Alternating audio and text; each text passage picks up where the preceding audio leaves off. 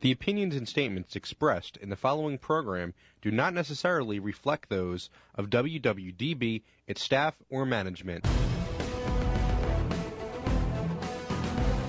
Hello, everyone, and welcome to the Heart of Sports with Jason Springer and Jeff Cohen, powered by ELEC 825. We are thrilled to join you on WWDB 860 AM and 97.5 HD2, part of the Beasley Media Group, ready to help you move into the weekend talking about all the news in the world of sports.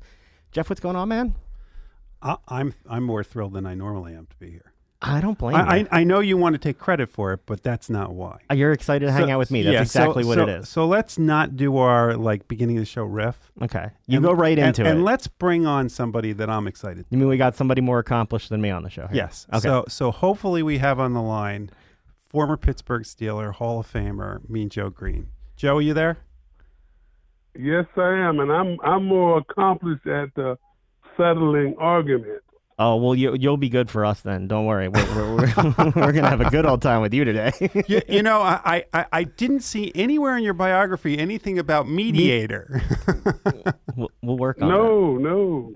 We'll work on that. So, so Joe, you know, before before we get to some of, of, of your story, one of the things, one of the reasons we wanted to have you on is that you're working with the Gridiron Greats, Mike Ditka's organization, which which we've talked to other former NFL players about this very important cause because people just don't understand that all of the people like you that have made the NFL what it is today, a lot of a lot of you didn't have health insurance for when you left the game to take care of the way that your bodies were treated during the game. How did you get involved in this organization and what does it mean to you? Well, um, Jeff, let me say this: that uh, my first uh, intro into this organization was when they uh, they honored me as one of their Hall of Fame Gridiron Greats people, and that was some while ago, 2013, I think. And uh, I knew a little bit about them, but I learned more about uh, what they were doing to help uh, uh, former athletes that had uh, had some difficult times uh, off the gridiron. So, and that that just caught my attention because I was looking at the same situations: uh, uh, small pension, lack of uh, lack of uh, health insurance, and how was I going to take care of myself and my family? Um, a little bit later on down the road, and I, you know, I was in the middle of, well, I had been retired at that time some some some years, and I was starting to feel the uh, the pain of, of of not being taken care of from the standpoint of health insurance and my pension.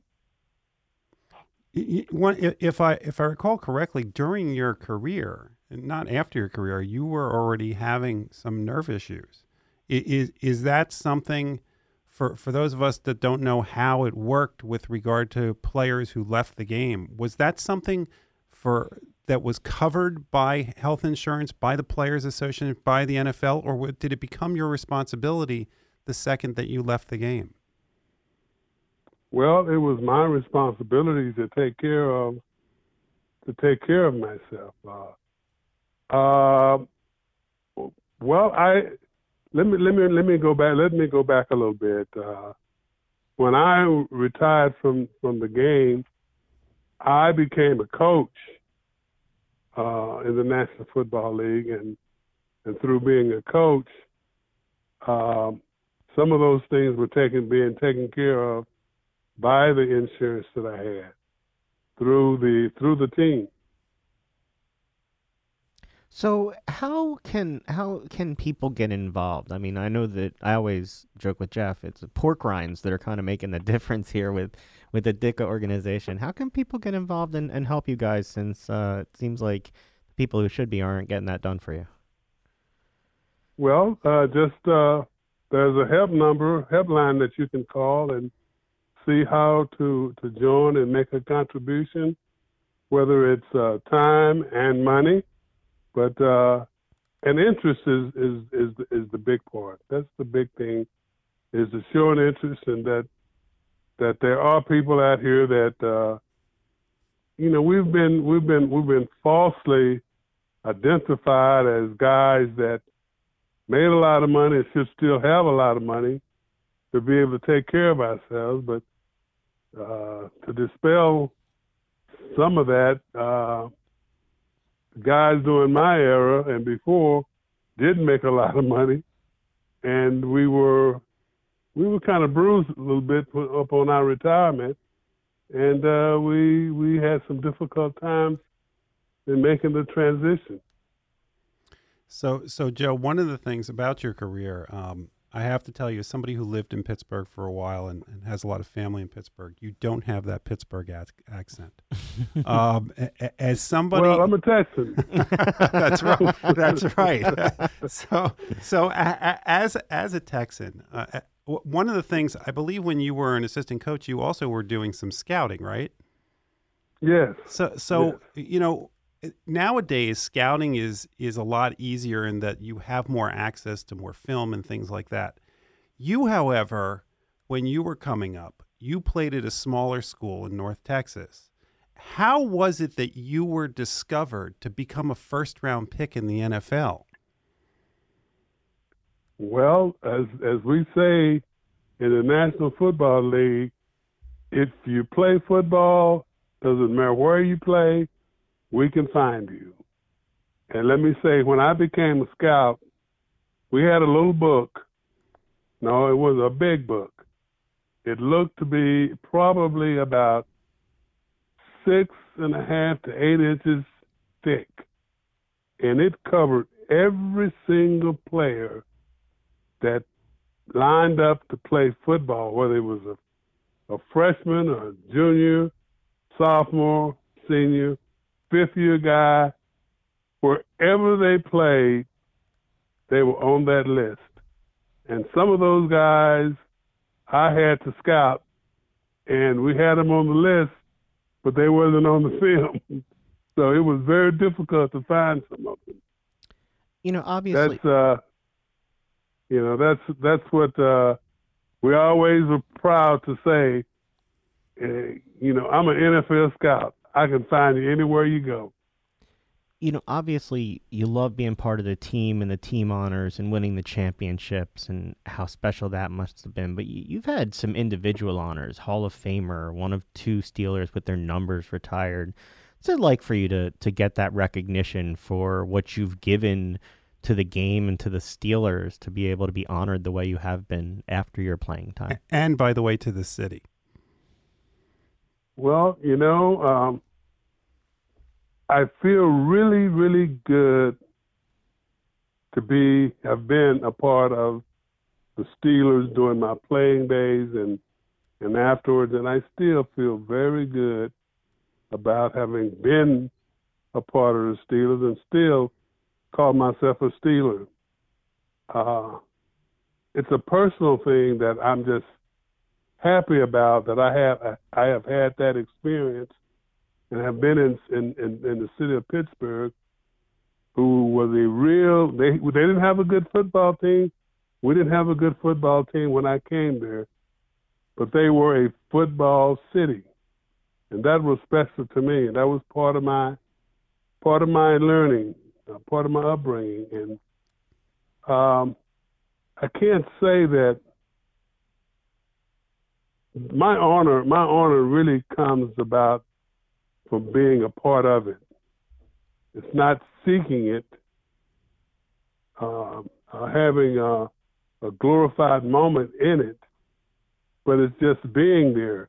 This past week, weekend, I was in Pittsburgh for the um, giving the rings of uh, of uh, five gentlemen that just recently uh, received the Hall of Fame induction. And as they were announcing those guys, what I could think about was when I first came to Pittsburgh. And I think when I first came to Pittsburgh, we probably we may have had two guys, three guys in the Hall of Fame and I know I think Johnny Blood was one of them. Uh, uh, a gentleman named uh, Bale and Mr. Rooney, Art Rooney. And since that time, that night, we had five. Coach, Bill Cowher, former coach, and then we had an all-time great scout, Bill Nunn. We had um, Donnie Shell, who I played with. We had uh, Troy Polamalu, and we had an, an offensive lineman, Faneca, who Bill Cowher coached. There were five guys that were being in, inducted into the Pro Football Hall of Fame. And let me tell you, that, that was a proud moment for me to, to, to sit there and watch those guys get their rings and having been in, in, inducted into the Hall of Fame. And all I could think about was how great that was. And, and, and when I see that, I'm thinking about what it was when I first came there and that just that just brought tears to my eyes of, of tears of joy.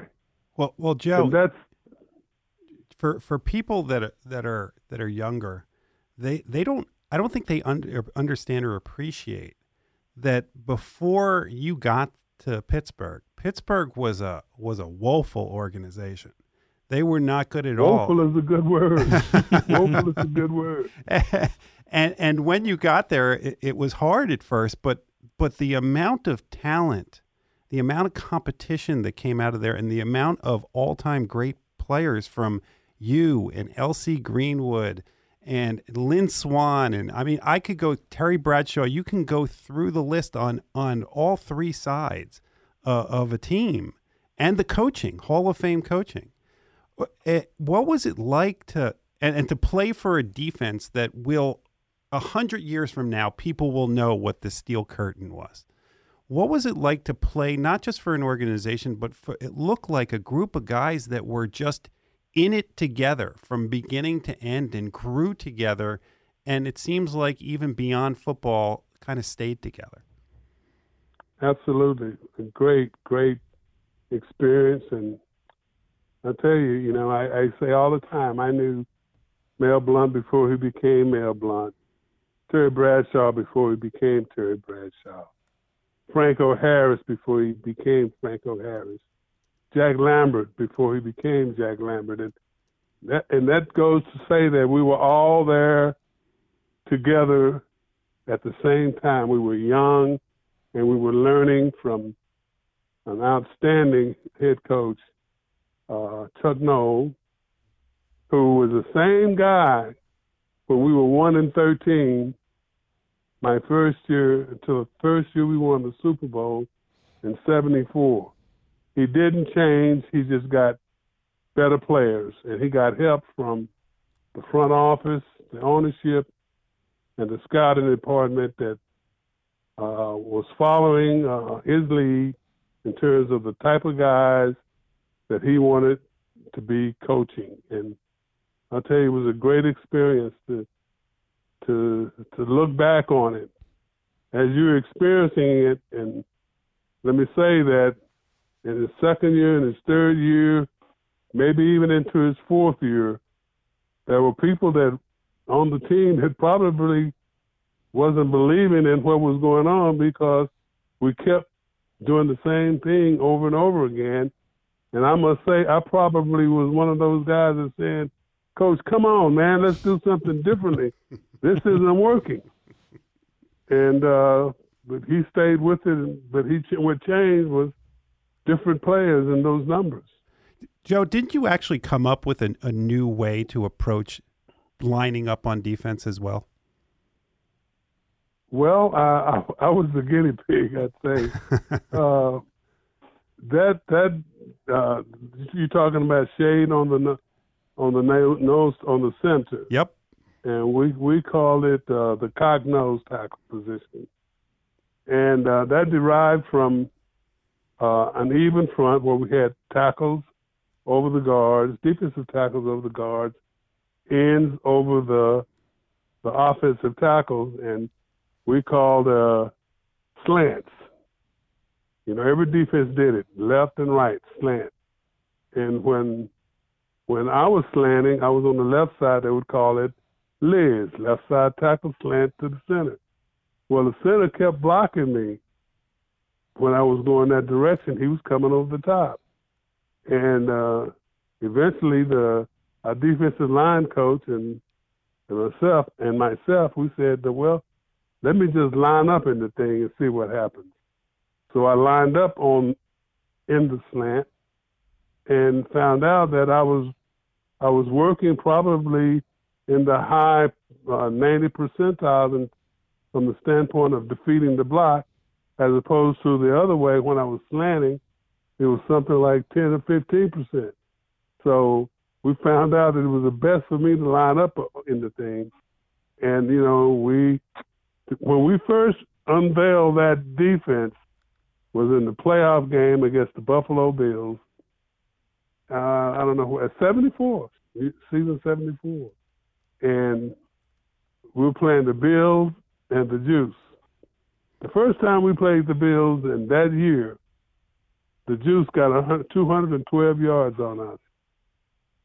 That particular time in the playoffs, first round of the playoffs, he got 50. The next time we played it, we played it in, in, in Oakland in the AFC Championship game in '74, and the Oakland Raiders were tough, tough, tough. They were they exemplified when you say tough and mean and ornery. They were the guys. They ran the ball 21 times for 19 yards. So I have, four three we call it. I- the next game was the Super Bowl. You asked me this question now. That's right. we played the Minnesota Vikings and they ran the ball 19 times for 21 yards. And they were a pretty good football team, just like the just like uh, the Bills and the Raiders. And that was so much fun, so much fun to play and be a part of that. Uh, that three game uh, playoff, counting the Super Bowl, to be the Pittsburgh Steelers in the Super Bowl victorious after my rookie year of winning one ball game, which was the first one. And the history of the Steelers up to that point, everybody in the world was surprised about the Pittsburgh Steelers winning the Super Bowl. If you were live and was a football fan, you were surprised too.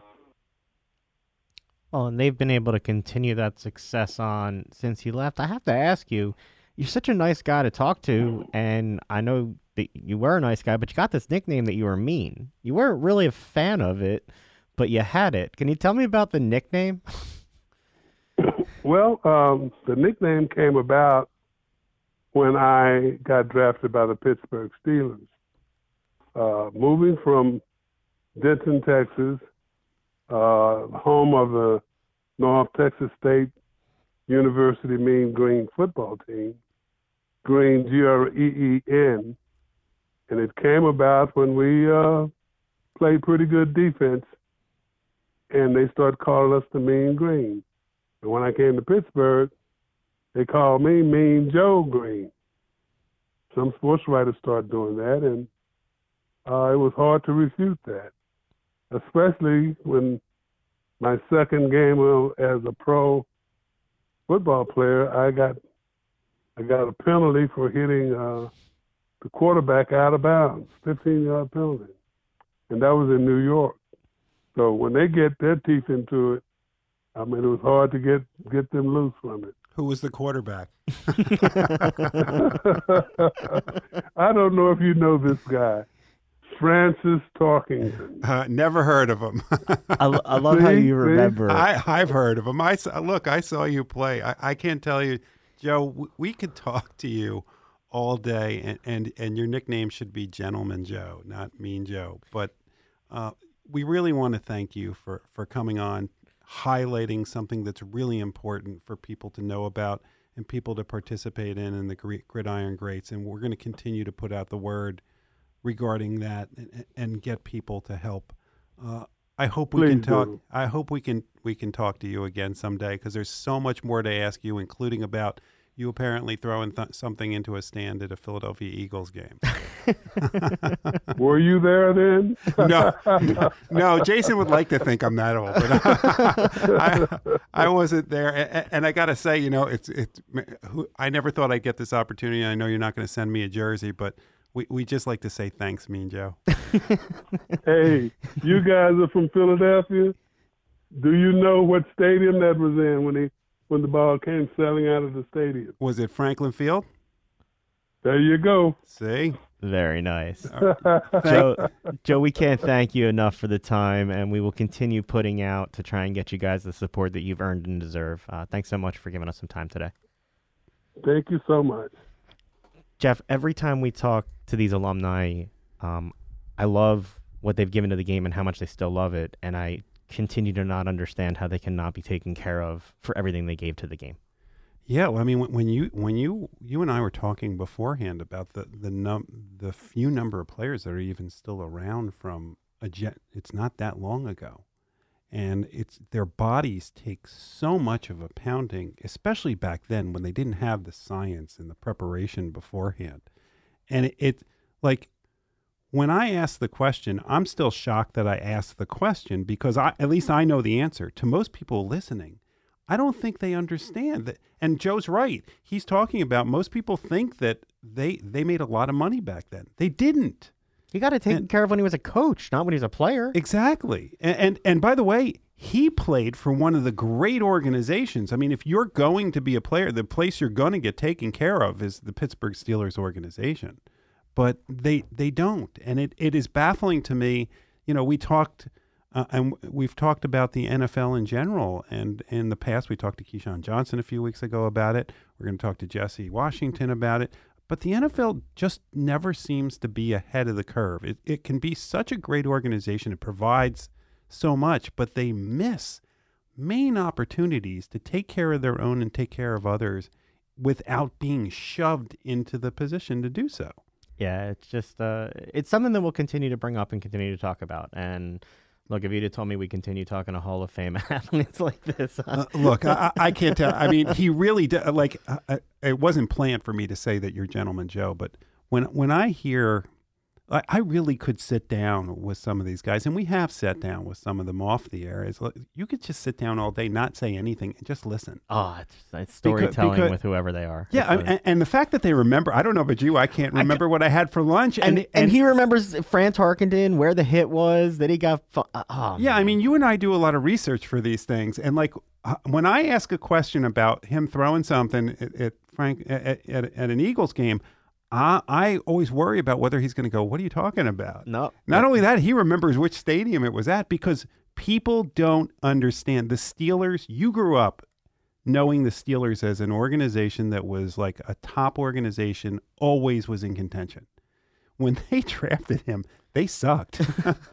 and somehow, whoever did the drafting for that turned it all around. and it, it wasn't just turned it around. Look at the number of Hall of Famers. Lynn Swann. I mean, I, I couldn't name them all. He just kept going on and on. All right, we'll save the rest of our Pittsburgh love for another day. Why don't we hit the break when we come back? We'll Go write dun to our dun. Jesse Washington interview and then come back to close the show. Operating engineers are the men and women that move mountains. And the Engineers Labor Employer Cooperative, E ELEC, puts them to work. They create opportunities for the men, women, and union signatory contractors of Local 825, repaving our roads, keeping our homes bright and warm, and even building our favorite team stadium. We understand infrastructure. That's why E ELEC and Local 825 are ready to get to work. Jeff, uh, there are some weighty issues out there, and we know nobody better to go to than the man himself, Jesse Washington, from the Undefeated, senior writer, author, man of many talents, including shots on the basketball court. Jesse, how you doing today, man? I'm good, man. It's great to be here with you guys. I don't know if you're surviving your basketball times, but we're going to use your brain a little bit here and try and ask you about some of the stuff that's going on in the world. Uh, these past weeks have been kind of crazy in sports. Lots of different stories that touch on race and culture and society. And so we really thought that you'd be somebody to talk to few weeks ago, we saw the leak of emails that were released with Jon Gruden going back to 2011 that were discovered during the Washington football team investigation. Uh, homophobic comments, racist comments, sexist comments, you name it. They're kind of included in there. Before we go further with it, I'm wondering what your reaction was when they came out and, and how it was handled with him being able to resign and coach his last game. Well, you know, I was disgusted, and uh, I always sort of felt some sort of way that that Super Bowl that he won in Tampa was really Tony Dungy's team. So uh, that came to mind. But I mean, the comments, I was like, man, he's got to go like immediately, you know. And so, you know, sometimes they let people go gracefully, sometimes they go in disgrace, and apparently he had built up enough, you know, leverage, capital, goodwill, undeserved, I might add, that that his exit was somewhat more graceful than than it probably should have been, you know. But everything done in the dark will come to light. That's what my mom always told me, and uh, I'm really glad that this came out. I think that his comments he definitely deserved to be um, immediately gotten rid of, and he should never work in the NFL again.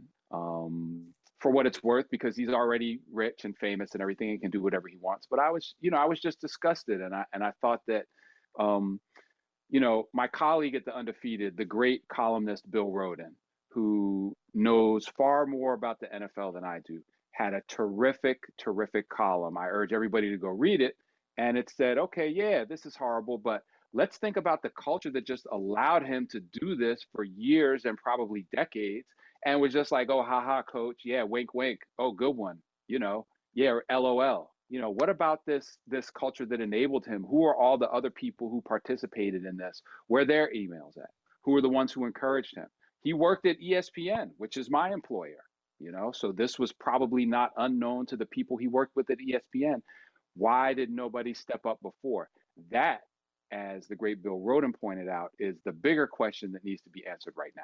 See what frustrated me jesse wasn't wasn't even just that it happened before it happened last week or two weeks ago because after the first comments came out about DeMaurice Smith, he wasn't fired after that. He wasn't suspended after that. They waited, and and it, the reaction by Mark Davis was basically to do nothing other than to say that's not the Raider way. And only after the Raiders did nothing and more more came out through the New York Times were they forced into the position of removing him. So it, it, you can be disgusted about what's happened over the history of all this in the last last decade and beyond that with other coaches and people. But as recently as two weeks ago, it was still going on. There was still the wink, wink, nod, nod. It's okay. Absolutely, so, yeah. So what? Um, and that is uh, that is the way of uh, the NFL. That's the way of American society in general. Al Davis was seeing which way the wind. I'm, I'm sorry, the Davises were seeing which way the, the wind was blowing. You know, oh, maybe this might blow over. Maybe someone else might say something and detract attention from them. Um, you know, let's. Is it really going to be outrageous? And and they always need the smoking gun. I mean, look at what happened with Ray Rice. They knew exactly what Ray Rice did, but when the video came out of him punching his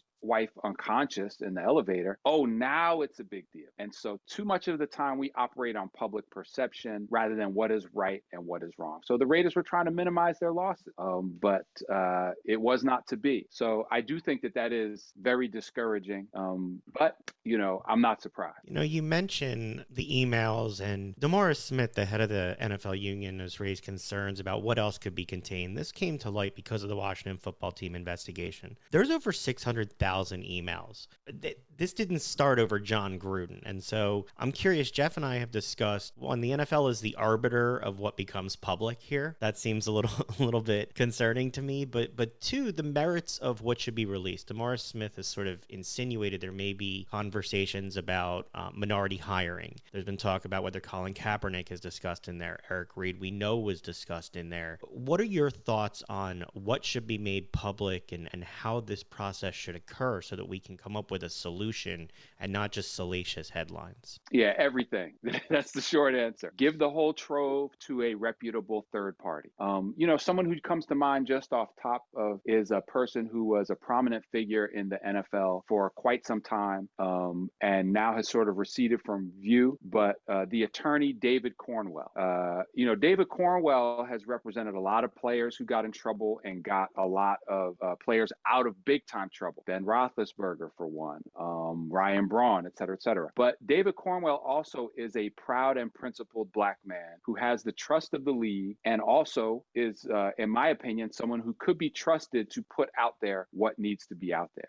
And so, if not him, find a reputable and trusted third party, give all the emails to that person. The NFL cannot adjudicate its own case. I mean, we know that their MO is to hide and deflect and delay. So get them out of the NFL's hands into a third party's hands, review everything, and then, you know, w- let's see what was done in the dark. See, see, uh, that answer makes me feel so good because my concern, Jason and I discussed this last week, is that if you just hand it over to the media, it can get into some of the wrong hands where people are just looking for headlines. And and that seems to be what you just suggested is the most reasonable thing you can possibly suggest is finding somebody like that. Um, David Cornwell, to me, I, I, mean, what you're suggesting seems great. Another person to me, if you want, is somebody like Tony Dungy. Is, yeah. is, is to get somebody who is respected on both sides of the table to sit down and review them. If it's going to be a group, it could be a panel as well, if that's what you want to do. But have somebody or a group of somebody sit down and go through them that everybody trusts, as opposed to this turning into let's see how many sexy Twitter stories we can put out in the course of a week or a month that's not going to help advance the dialogue. Right. And uh, that's a great point. And, you know, as a proud car carrying member of the media, I absolutely don't think that it's just a good idea to give it all to us.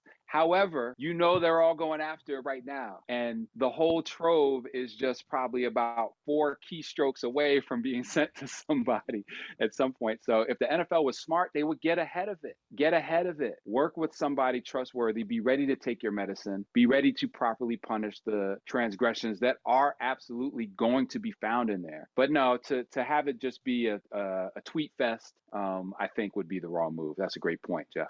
We wanted to shift gears a little bit. Uh, talk. We had last week filmmaker David McMahon on one of the three filmmakers for the PBS Muhammad Ali documentary. Uh, you obviously are very familiar with that whole process there. Can you talk to us about Ali and what you thought about what seemed like to us a more complete telling of the story of his life in the context of the times? Yeah, yeah. I thought the the documentary was great you know and it's um it you know so much of what ken burns does is establish a historical record in a very accurate and compelling and entertaining way and ali was nothing if not entertaining and so um, i like the fact that he you know i'm a word guy man and i i do uh, love films and documentaries I've been fortunate. The undefeated has uh, given me a little bit of latitude to to dip a toe in those waters. Um, and so I was, uh, but I'm still a word guy, man. You know, I'm still in love with the written word you got to dance with the girl uh, you know who brought you to the party.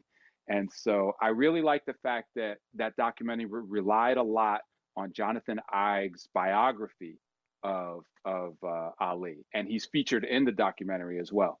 So um, you know ali we needed that reminder of who he was and the principles on which he stood and why he did the things he did and how much he sacrificed in order to try to help Black people and America in general, and how much of a goodwill peace ambassador he became, a Muslim, mind you, in the 60s and the 70s, was embraced because his heart was so good.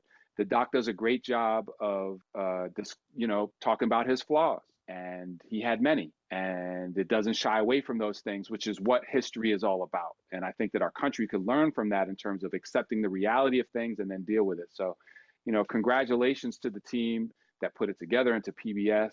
I highly recommend that um, people of all ages watch the doc um, because it's a it's a pretty um, significant achievement and a landmark in terms of uh, public figures who changed America, not just sports, but changed America. You, you know, I watched that documentary, and I've always been an admirer and fascinated by both the positive and the negative of of some of the things that came out of his life. Um, but I keep thinking about it in in the lens of now and wondering could Muhammad Ali have been Muhammad Ali in today's world with today's media, or or would would Muhammad Ali have been canceled at times for some of the things he said about his opponents?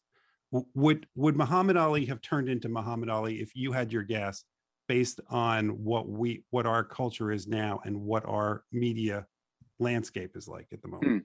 That's a fascinating question. I think he absolutely would have been Ali, but he just would have adjusted. He would have, you know, he would have read his opponent and um, responded accordingly. So I don't think he would have said the same things that he would have said, but because he also would have been a product of this time. Uh, but I think he still would have had that mouth. I think he still would have been. You would never have been able to shut him up, and he still would have been able to do what he did in the in the ring, you know. And so, yeah, some of the things he said were were horrible and cruel and unnecessary. And as a person who believes in God, uh, I do not find it accidental that the weapon that he used to hurt so many people, which was his tongue, was taken away from him.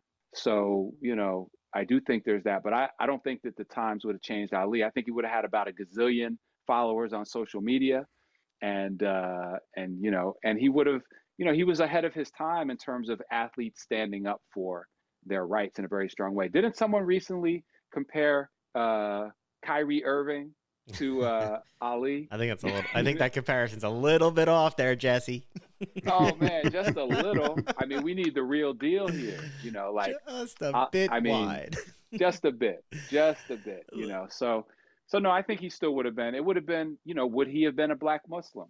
Would he have been? You know, down with uh, you know the Nation of Islam today. You know, the Nation of Islam is is a changed institution from when he gathered it. You know, you know when, when he belonged to it. So I just know, would have loved to see I, the trash talk on his Twitter feed.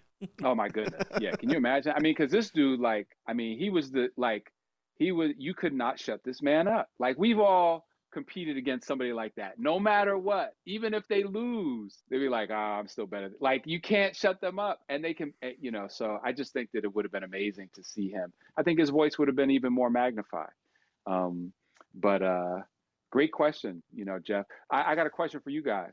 What was the part of the documentary that surprised you? You know, was there was there stuff in there you were like, wow, I really didn't know that about Ali? So you know, I, I knew a lot about Ali. The thing that surprised me most was actually towards the beginning of it when they were talking about how this group of businessmen basically got together to keep him away from the mob. That's a, of of the things that I saw in there that surprised me most. That was one of the the ones the, that surprised me most. The thing that surprised me, look, I heard the trash talk in public. I never heard the trash talk in the ring. And so the way that they they took the sound down and there wasn't commentary and you could hear him talking and you could hear the fans and the reaction. That that was it made it so much more real to me. Like you heard about the greatness of Ali and you heard about the reaction the fans would have both positive and negative, but you could hear it for yourself there. To me that was really cool. Yeah, that was great filmmaking. Um, to that point, when the dude wouldn't call him by his chosen name and insisted on calling him Clay, and he was just pulverizing him, saying, "What's my name? Yep. What's my name?" Like that was that was yeah, like incredible. you're hearing it as he's like taking the man down. He's still talking to him on the way. It was just unbelievable. You know, you talk about the written word, so I'm gonna take you back to another book. We had Keyshawn Johnson and Bob Glauber on a few weeks ago talking about their book, The Forgotten First Kenny Washington, Woody Strode, Marion Motley, and Bill Willis and the breaking of the NFL color barrier. Uh, we talked to them. One, one of them was Jackie Robinson's college teammate. Everybody knows Jackie Robinson. There's Jackie Robinson Day. His number is retired. People know of him. Nobody knows the story of these first four. What has to change as the NFL reaches another milestone anniversary so that we tell the story of the NFL and other sports and the breaking of their color barriers so that people get the recognition they deserve? Hmm. Wow. See, this is why I rock with you guys because you come up with these things that I haven't thought about before, these questions that need to be asked that other people are not uh, thinking of. So I've never thought about that. What has to change? You know, why did do we not remember these four like we do Jackie Robinson? You know, um, I think part of it is because after they played, there was this period where they, you know, I guess resegregated the league. What would you call it? They didn't have yeah. any black players so, in the NFL for quite some time after that. So it was you know? before. And, the fascinating thing was it was before that with was when they segregated, and they broke it after. And when Jeff and I interviewed Keyshawn and Bob, our, our question was sort of, do you think the NFL is doesn't want to celebrate being pulled along to this? Like mm. they they didn't go there voluntarily. They were sort of forced to. They're, the Cleveland Rams moved to L.A. and had to go before a public tax board. And when they did it, a reporter asked the then general manager a question about, Are you still going to have no people of color on your team? And the next year, Kenny Washington and Woody Strode were brought on to the Rams. And so, you know, the course of history with the NFL, it just, it shocks me that the baseball celebrates Jackie. We have a day. We we take time out. We tell his story and what happened and embrace that history. And the NFL doesn't seem to do that. Yeah, you know, I think part of it the reason why Jackie is elevated is because his talent was so transcendent. And and certainly these players were extremely talented but not to the level of Jackie. Same with the NBA a little bit. The NBA does celebrate it but those first guys were not uh, you know the all among the all-time greats in league history as Jackie Robinson was. It's interesting because when I did the book with Coach Thompson, he kept telling me about all the guys who were way like super duper duper stars of black basketball that never got a chance to play in the NBA. And all the people, oh yeah, Bill Russell was great, and he was, you know, and and K.C. Jones and all these guys. He was like, man, there were tons of people better than them, you know. And I was like, wait a minute, coach, like better than them, better than Jordan. And he said, hey, we'll never know. Like I was, so John Thompson believes that there was probably people as good as Michael Jordan and Bill Russell who didn't get to play in the NBA that's a little bit of a side note. You know, more to your point, Jackie's talent was part of what elevated him. And then it's like a made for TV story. And I think you guys are perfectly right. I love the point you're making. The NFL was dragged into it. They had to do it, you know. Branch Rickey took the initiative for a number of reasons, among them financial, mm-hmm. you know. And so, uh, and also Jackie Robinson was such like this this man of character and everything he did after baseball and also baseball held at that time i think baseball held this this place in in american culture and the popular imagination that it doesn't hold anymore but it was this singular focus of the country that allowed uh, jackie's myth not myth facts you know history factual history to be built into what it was. Um, but you know the nfl should do right by it. So what has to happen is you know um, and the climate is right for it now. I mean hey racial justice is in style now right? Everybody wants to you know black lives matter you know um, which is another thing that the nfl was dragged into. Uh, so so you know well, um, it, they, yeah, but, here, but, he, but here's a chance but here's a chance they don't have to be dragged into it now. Even if they were dragged into it before, you're now celebrating the 75th year, uh, or no, I, I forget what year yeah, they're, they're celebra- celebrating. But but they they have a chance to do this. And by the way, before I forget, it sounds like you have your next book lined up, which is you, you, you say that you say that you you talk to John and, and, that you know there are all these players that people don't know about. There's a book to write.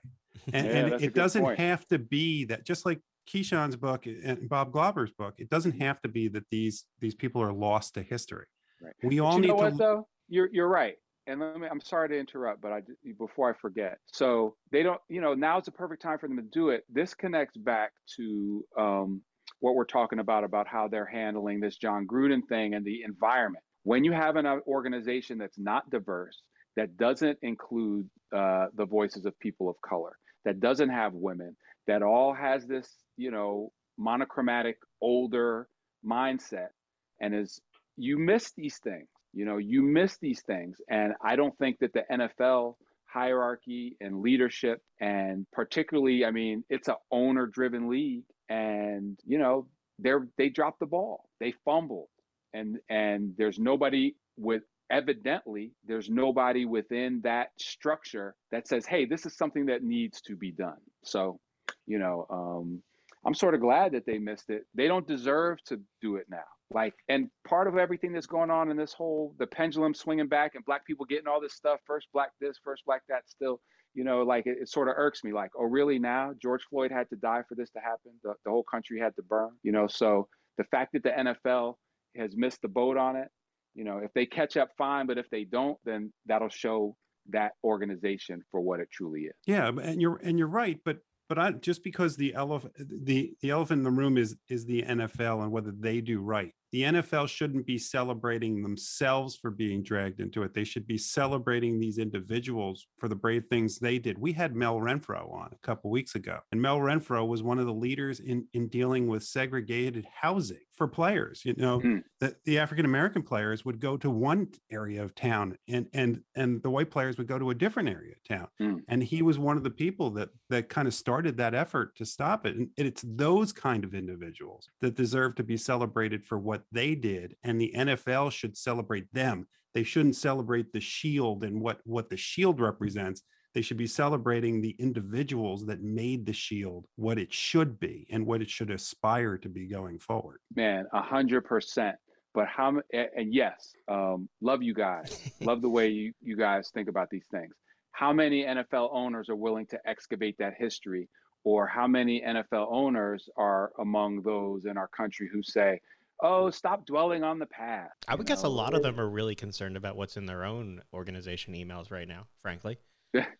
I mean, if I'm go. being if I'm being real, like let's be honest, it, there are conversations. If you're putting it in an email, you're having the conversation in a boardroom someplace, or in a back room, or in an elevator. Like you're not just using those terms because you decided to write an email to somebody there's a pervasive feeling among some people that has to be dealt with. And I hope it's an eye opener to everybody that look, I always I used to work with political candidates and I used to tell them everything you say and do is subject to a Google search. So like people need to understand that it's And they it's, don't listen either. No, they don't listen either. but but you know, it's not just about putting it in writing at this point. It's about changing the thought process and stopping those things from occurring. And I don't know, I don't have a larger answer, but I hope that that the sunlight that you talk about is the best disinfectant to this to try and move forward. I just worry that they're going to try and sweep it under the rug. I did want to ask you, I know we're I don't want to go too long with you because we value your time. I know you have a take on Ben Simmons that we want to get to. Uh, I'll let Jeff ask that, but I wanted to ask you real fast. At the undefeated, you guys have done a ton of work about HBCUs, and I didn't want to not talk about that. You've got a story about Chris Paul's docu-series Why Not Us, Hue Jackson's impact at Tennessee State, Deion Sanders at Jackson State, what players are doing to turn their lives around at FAMU. Can you talk about the importance of HBCUs and the role they're playing right now in giving people the opportunity through athletics and culture right now? Yeah, man. Thank you for asking because I'm I'm so proud of the undefeated and the editor who supervises that coverage, my man X, John X Miller. You know,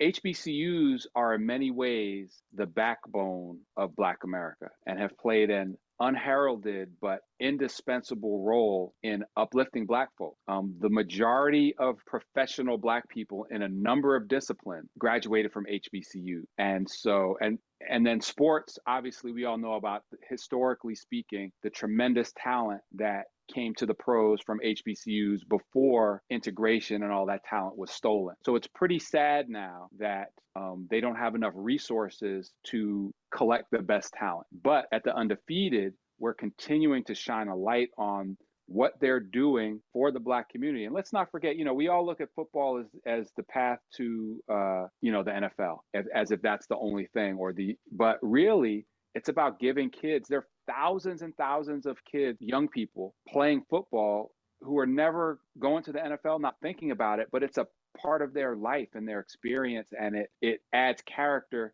to their uh, development. So the HBCUs continue to do that for so many people. So I just love the fact that we're highlighting those things. And then, hey man, they can they can ball too. You know, they can ball and they have some talent, and uh, they're getting more attention which will lead to more talent, you know. And so what Deion Sanders is doing at Jackson State and and where he goes, cameras follow. And you know, Chris Paul's situation is really interesting because if you if you listen to what he says about his HBCU's experience within his family, and he's from North Carolina. So his family had a rich tradition of being involved at HBCUs, but he went to Wake Forest. He went to the big white school because, of, you know, if you're trying to get to the NBA, he figured that that was a better shot. But the way he gives back and highlights these HBCUs now is just is just wonderful. Um, I'm proud of him for having that uh, that drive and investing his time and his money in that. And more people need to recognize the value of HBCUs. And for those of you out there who think, "Oh, why are we doing something special for Black people?" There's plenty of white students at HBCUs. There's plenty of white athletes on HBCU sports teams, predominantly so on most of the baseball teams and things like that. I believe J.R. Smith has several white golf teammates down there, you know, at A&T. And so, um, you know, these are black centered schools, but they are not segregated. It's part of the black experience. And last, my last comment is that a lot of people overlook the fact that in an educational environment for black children and young adults in elementary school, through high school and college. To go to school in an all white environment where you're one of five or 10% at most of, of the population in terms of black kids, it's tough. My children go through that. I went through that. So to be in a black environment with black professors provides a comfort level that most white people have and just take for granted. So um, thanks for letting me wax unpoetically about HBCUs. And thanks for paying attention to the coverage over there at the Undefeated. Well, and there's there it's important for all the reasons that you're talking about, and, and as you said, it doesn't mean that it's just a black college. It's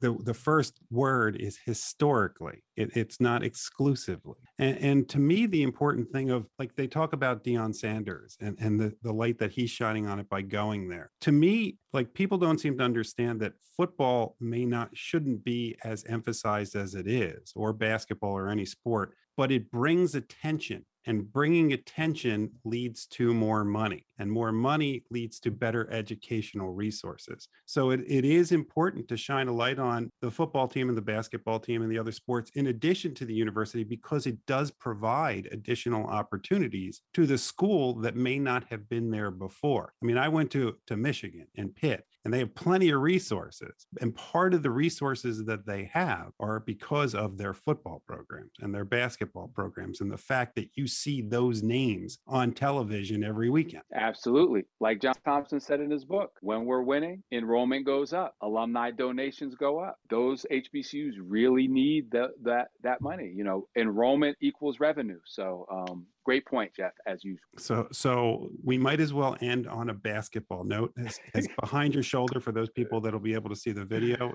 you you are the co-author of a book with John Thompson. Uh, came as a shadow. Let's talk a little bit about Ben Simmons. So, for Philadelphians, which is where we're based, we're now dealing with with the Ben Simmons ordeal. What are your thoughts on on the way that Ben Simmons is dealing with it? Well, first thing is that he's still a young man, and when I was his age, I did a lot of things that were, you know, uh, very questionable. I made a lot of questionable decisions. My mindset and attitude were not where they should have been, but I got to live out my struggles without the world paying attention. So um, everything I say is really in the spirit of hoping that this young man learns from this and improves.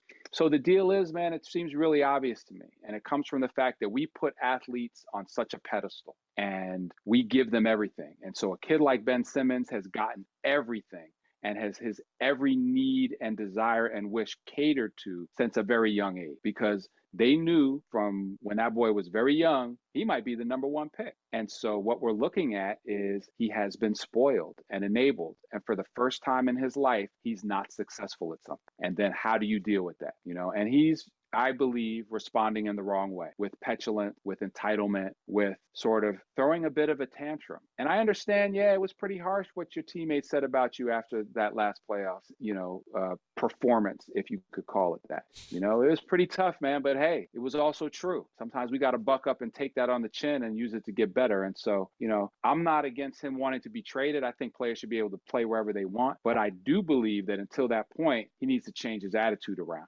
And I think it's just a function of growing up, and it's a emblematic of how people with athletic gifts are taken care of and catered to and enabled up until the point where they fail, and then they have a harsh reality coming to them. So I think he'll get better. I think he's got good people advising him. I think Doc Rivers is a good guy. I think Rich Paul is a good guy. I think that they're telling him the right thing. He has two parents in his life, but you know he's a 25 year old multimillionaire man, and I was a 25 year old hundredaire, and you couldn't tell me nothing. so, but he'll get it. He'll get it. Look, Jesse, we could talk to you all day. Uh, we always appreciate the time and the depth we get to go with you on these issues, and look forward to keep following what you're doing on uh, the undefeated and having you back on next time to uh, take us through this all. Oh man, Jason, Jeff, uh, what you guys do is so valuable. The issues you raise are are what so many more people should be thinking about. Plus, you guys know sports forward and back, but then you get the whole bigger picture to it. So salute you guys. I'm I'm here whenever you guys want to talk. I'm here. Thanks so and, much. and we're Jesse. here whenever you want to talk, including when you come visit and, and watch your son uh, play some good basketball at Drexel. Yes, sir. Defending CAA champs, baby. Back to back. What's up? We will be following. Jesse, thanks so much for the time, man. You take care of yourself. Jeff, with Jesse, obviously we want to catch him when he comes for Drexel. So many things we talked about. We obviously ended with Ben Simmons, which is where the rest of the evening will go tonight. Yeah, can we do a public service announcement? Sure. Uh, it's easy to pile on Ben because he he deserves what he's getting because he's making the situ- it's a it's his own issue. But I've seen stuff over the last day and weeks of people just piling on. It just because somebody does something wrong or that you don't like doesn't mean pile on. Why don't people go to the stadium tonight and just kind of enjoy the rest of the team, cheer them on, and like have a good time? Ben won't be there, but look, I mean, what we saw the other night, the team was fun to watch, and clearly that's an issue that's going to get have to get resolved. You know, I'm already sick of the circus. I just keep texting. Uh, yeah, but the players are too. Yeah, They didn't ask for this. They didn't. They didn't deserve this. And anybody who thinks that Joel, you know, did something wrong, he didn't. He said what was on everybody else's mind, and he's the one who has to deal with it because he's the punching bag if if he doesn't fight back. How long do you think this goes? I mean, obviously Daryl Morey's out there yesterday saying four years. I, I, I got a bridge to sell you if you think this takes four years. But is this something where they wait, you think, till December to make a move? They try to get him back in, get him playing, get a little value? Yeah, Because the- apparently the way it is today is he's going to go and figure things out and potentially come back, but he participated in practice, which I know you made fun of me for saying that's a good thing, but Yeah. The fact is, uh, they're they don't have to worry about making the playoffs. They're going to make the playoffs as long as people remain healthy. But and the NBA doesn't start till Christmas, even though it's started now.